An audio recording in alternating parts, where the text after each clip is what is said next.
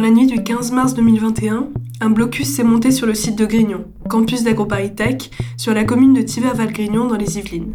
Les étudiants et étudiantes y défendent l'avenir de leur site, menacés d'être rachetés par un promoteur privé qui ne saurait préserver son riche patrimoine, à la fois architectural et naturel. Nous revenons dans ce documentaire sur la première semaine de mobilisation au sein du blocus de Grignon. Quand tout sera privé, on sera privé de tout.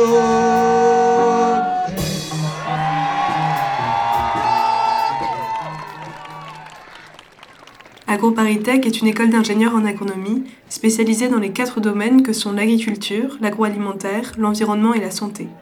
Elle compte 2300 étudiants et étudiantes, répartis sur plusieurs campus en France, dont celui de Grignon, le plus emblématique d'entre eux. Relativement isolé dans les plaines céréalières des Yvelines, le site de Grignon représente 290 hectares de forêts et de champs, un arboretum, des bâtiments de recherche, une ferme expérimentale, un château construit au XVIIe siècle et bien d'autres richesses. Grignon est un haut lieu de l'enseignement et de la recherche en agronomie depuis près de 200 ans, et l'identité de l'école en est indissociable.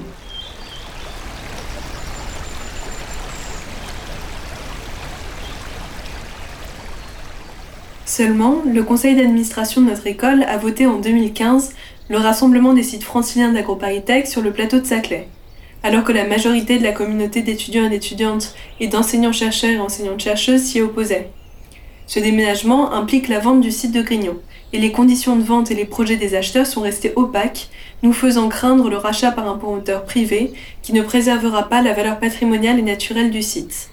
À 10 jours de la date butoir du 26 mars, au-delà de laquelle l'État ne pourra plus agir sur le processus de vente et le jury sélectionnera un des finalistes, nous avons vu le blocus comme notre dernier recours.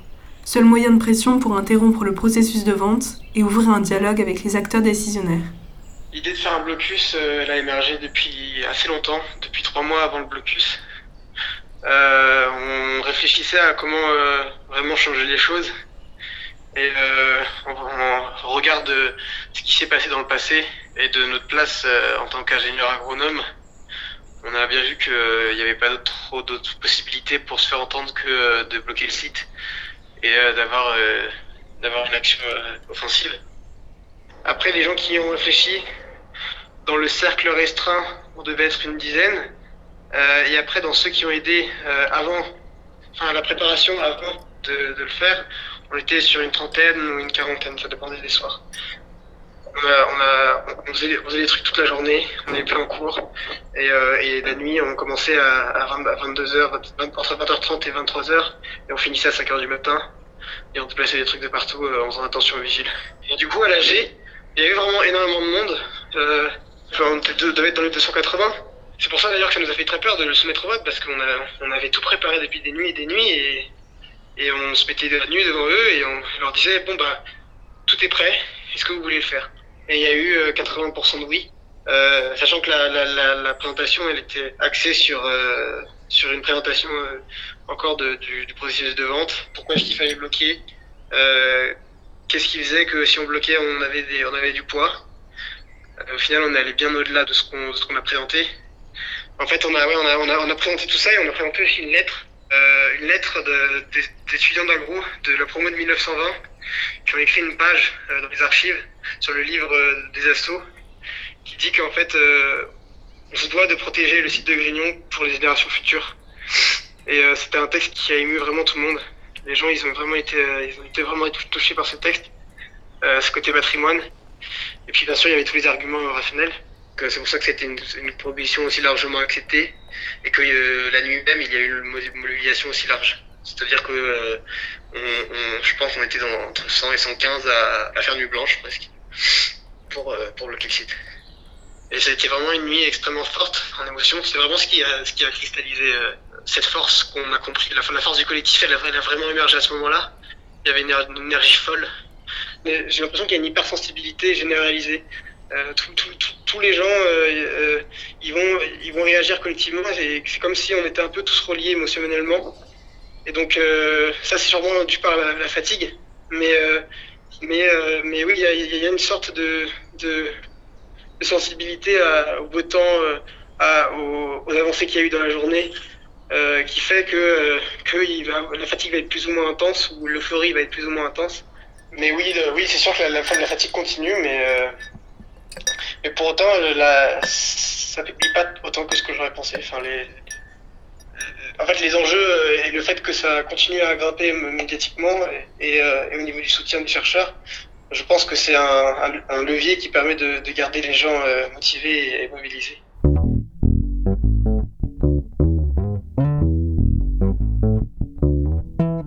C'est grâce à ces barricades, à base de palettes, troncs d'arbres, tas de fumier et autres objets symboliques, que nous avons enfin réussi à faire entendre nos revendications auprès de l'administration de l'école, puis aux instances supérieures.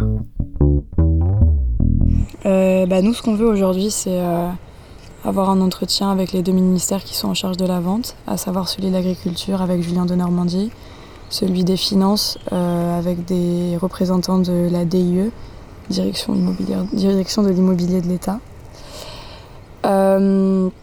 Tout ça pour avoir une influence sur les critères de la vente, parce qu'aujourd'hui ce qu'on sait c'est que le jury est majoritairement composé d'experts en audit immobilier, que ce sont à la fois eux qui définissent les critères de vente, qui les pondèrent, qui notent les candidats et du coup qui vont choisir le projet qui va remporter la vente, ce qui pose un vrai problème parce que a priori il n'y a personne capable d'évaluer le patrimoine matériel et immatériel du site, donc sa richesse en termes de biodiversité, de recherche, d'enseignement.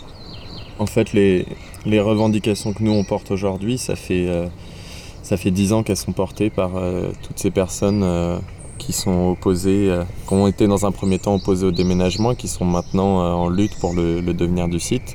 C'est que je pense qu'il y a un réel manque de clarté sur ces critères de sélection, sur le jury, et puis surtout la revendication qu'on porte tous, c'est que le site de Grignon aujourd'hui puisse avoir un avenir qui est en lien avec ce qu'il a toujours été depuis 200 ans, à savoir la recherche agronomique, l'enseignement, et je pense qu'aujourd'hui, vu le contexte, on parle beaucoup de transition agroécologique, on le met un petit peu à toutes les sauces, mais il n'y a pas forcément d'actions concrètes qui sont mises en place. Et quoi de mieux qu'utiliser Grignon pour justement initier pour de bon cette transition agroécologique qui est tant nécessaire. Et à défaut qu'on puisse le garder pour nous, pour former des ingénieurs de demain, ce qu'on veut tous et ce qui nous tient à cœur, c'est qu'il puisse servir à d'autres gens et que son potentiel soit pleinement exploité, justement pour sensibiliser autour de cette transition ou l'initier concrètement à travers des travaux de recherche qui se poursuivraient ou ce genre de choses. Le blocage a commencé dans la nuit de lundi à mardi. Dès mardi à 14h, Gilles Tristram, donc le directeur général de l'école, est venu à notre rencontre. Et on lui a clairement indiqué que nous, ce qu'on souhaitait, c'était rencontrer Julien Denormandie, le ministre de l'Agriculture, pour justement lui exposer nos revendications. Par la suite, lui, en fait, il a rapidement compris et on lui a rapidement expliqué que c'était plus avec l'administration de l'école qu'on souhaitait dialoguer parce que, à notre sens, c'est maintenant au-delà que ça se passe, bien plus haut.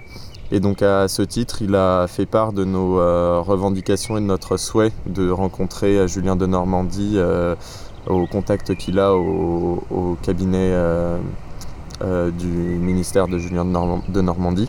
Ensuite, donc dès mardi soir, dans la soirée, on a reçu un mail de Gilles Tristram comme quoi Michel Lévesque, donc un conseiller de Julien Denormandie, était prêt à nous rencontrer.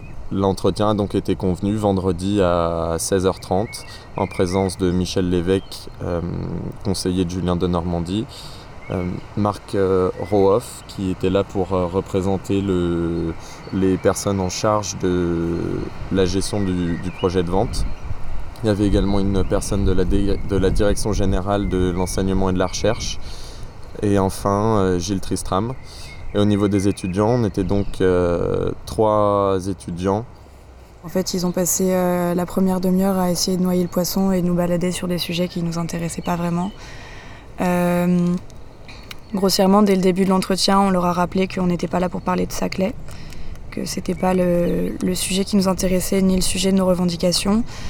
Notre première question, qui était sûrement la plus sensible, c'était par rapport à la possibilité de suspendre la vente, puisqu'il est dit dans l'appel d'offres qu'il il est dit dans l'appel d'offres que jusqu'au 26 mars, l'État se réserve le droit de suspendre ou d'annuler le processus de vente. Donc question plutôt simple a priori. Pendant un quart d'heure, ils nous ont vanté les mérites du déménagement à Saclay, ce malgré 3 ou 4 rappels au débat initial, jusqu'à ce que finalement on leur dise clairement est-ce que quelqu'un ici pourrait nous répondre à notre question ? Et ensuite on a enchaîné sur nos diverses revendications sur les axes principalement de l'écologie. Écologie, problème lié à la privatisation, et enfin le jury, comme on l'a dit tout à l'heure. Et en fait, on n'a eu à peu près aucune information de tout l'entretien, je dirais. La seule chose qu'on leur a dit, c'est qu'on allait en parler à l'Assemblée Générale du soir et qu'il serait voté la reconduite ou non du blocage. Donc ça a été voté ce soir-là à 87%. Il faut savoir que c'est 4% de plus que le vote initial le lundi soir pour la mise en place du blocage. Et ensuite, ces informations, je leur ai communiqué dans la soirée. Et voilà. Ensuite, dans la soirée, on a reçu un mail de Gilles Tristram qui nous disait que, sans trahir de secret, les recommandations seraient sûrement qu'on puisse rencontrer le ministre. Donc ça a redonné beaucoup d'espoir à beaucoup de monde qui nous supporte directement depuis Grignon ou depuis d'autres campus. Mais là, du coup, on attend une suite et on espère qu'ils vont pas juste attendre tranquillement que le 26 passe pour qu'on puisse plus rien faire. Il y a différentes mobilisations qui sont prévues dans la semaine, que ce soit ici ou sur les autres campus. On a mobilisé d'autres écoles d'agro, d'autres écoles qui ne sont pas d'agro. On est en contact avec des gens plus ou moins influents, on attend des personnalités politiques. L'idée, c'est de faire toujours plus de bruit pour qu'ils soient obligés de nous écouter parce que la situation devient trop inconfortable pour eux. Construire des barricades sur chaque mur, une espèce d'agglomérat de parpaings et de troncs d'arbres et de planches.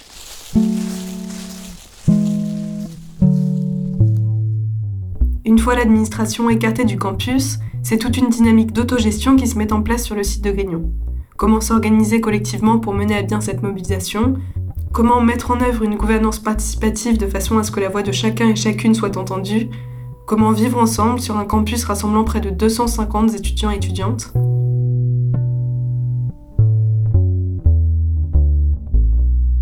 Donc en fait, l'organisation elle est plus ou moins la même que celle de départ, simplement elle s'est affinée. Donc au départ, lors de la toute première AG, on avait réparti les gens en pôles, donc il y en avait 3. Il y avait le pôle com, le pôle vie étudiante et le pôle logistique. Donc en fait, au moment précis où on mettait en place le blocus, les pôles, par exemple le pôle logis, son taf c'était de fabriquer les barricades.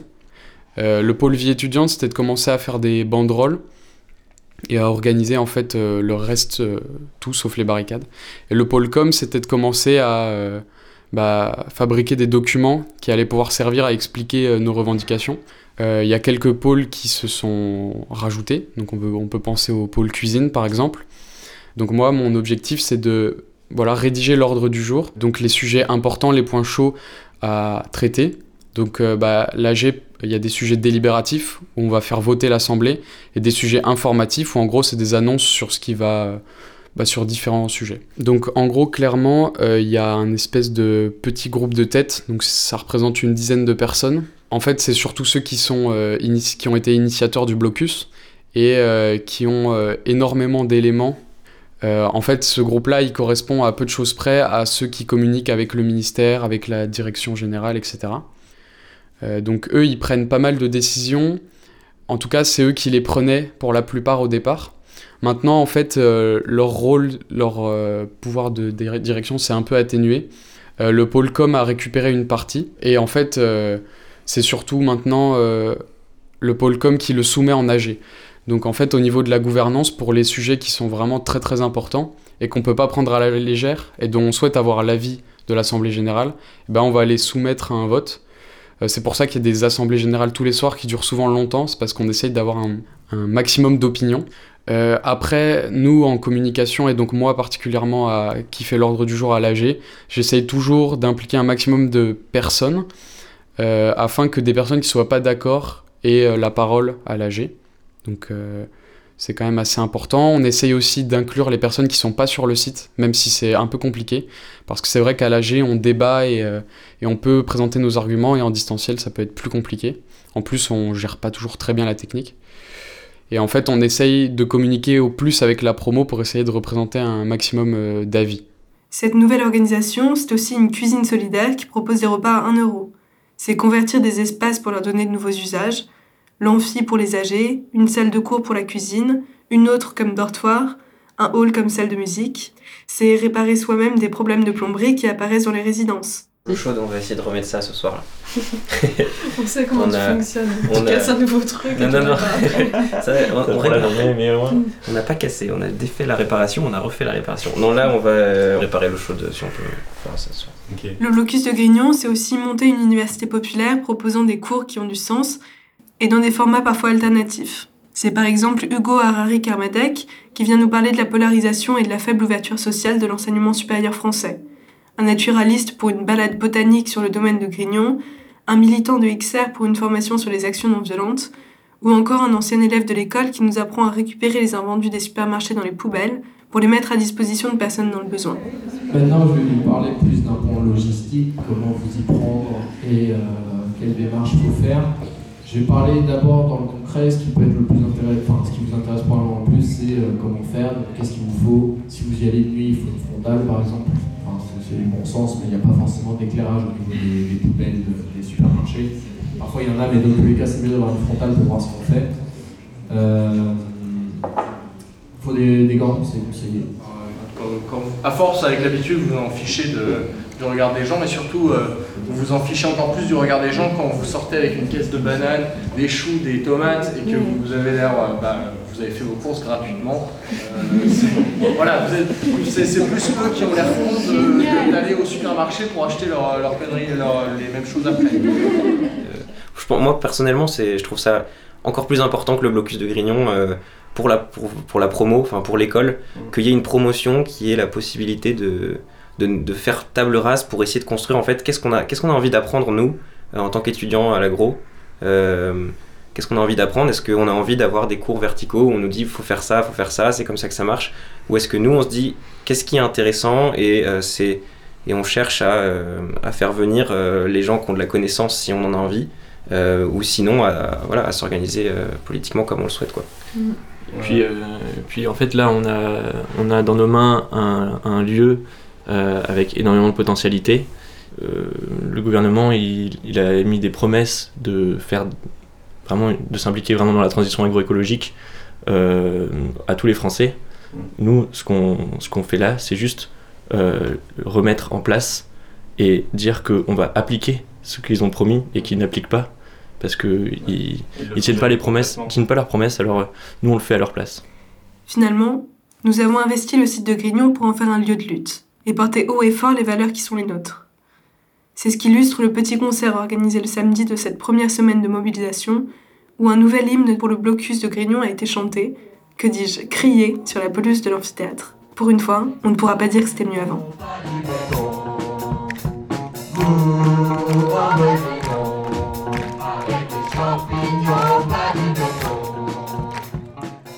C'était un documentaire de Judith Demiance à la réalisation et Camille Tirard au mixage.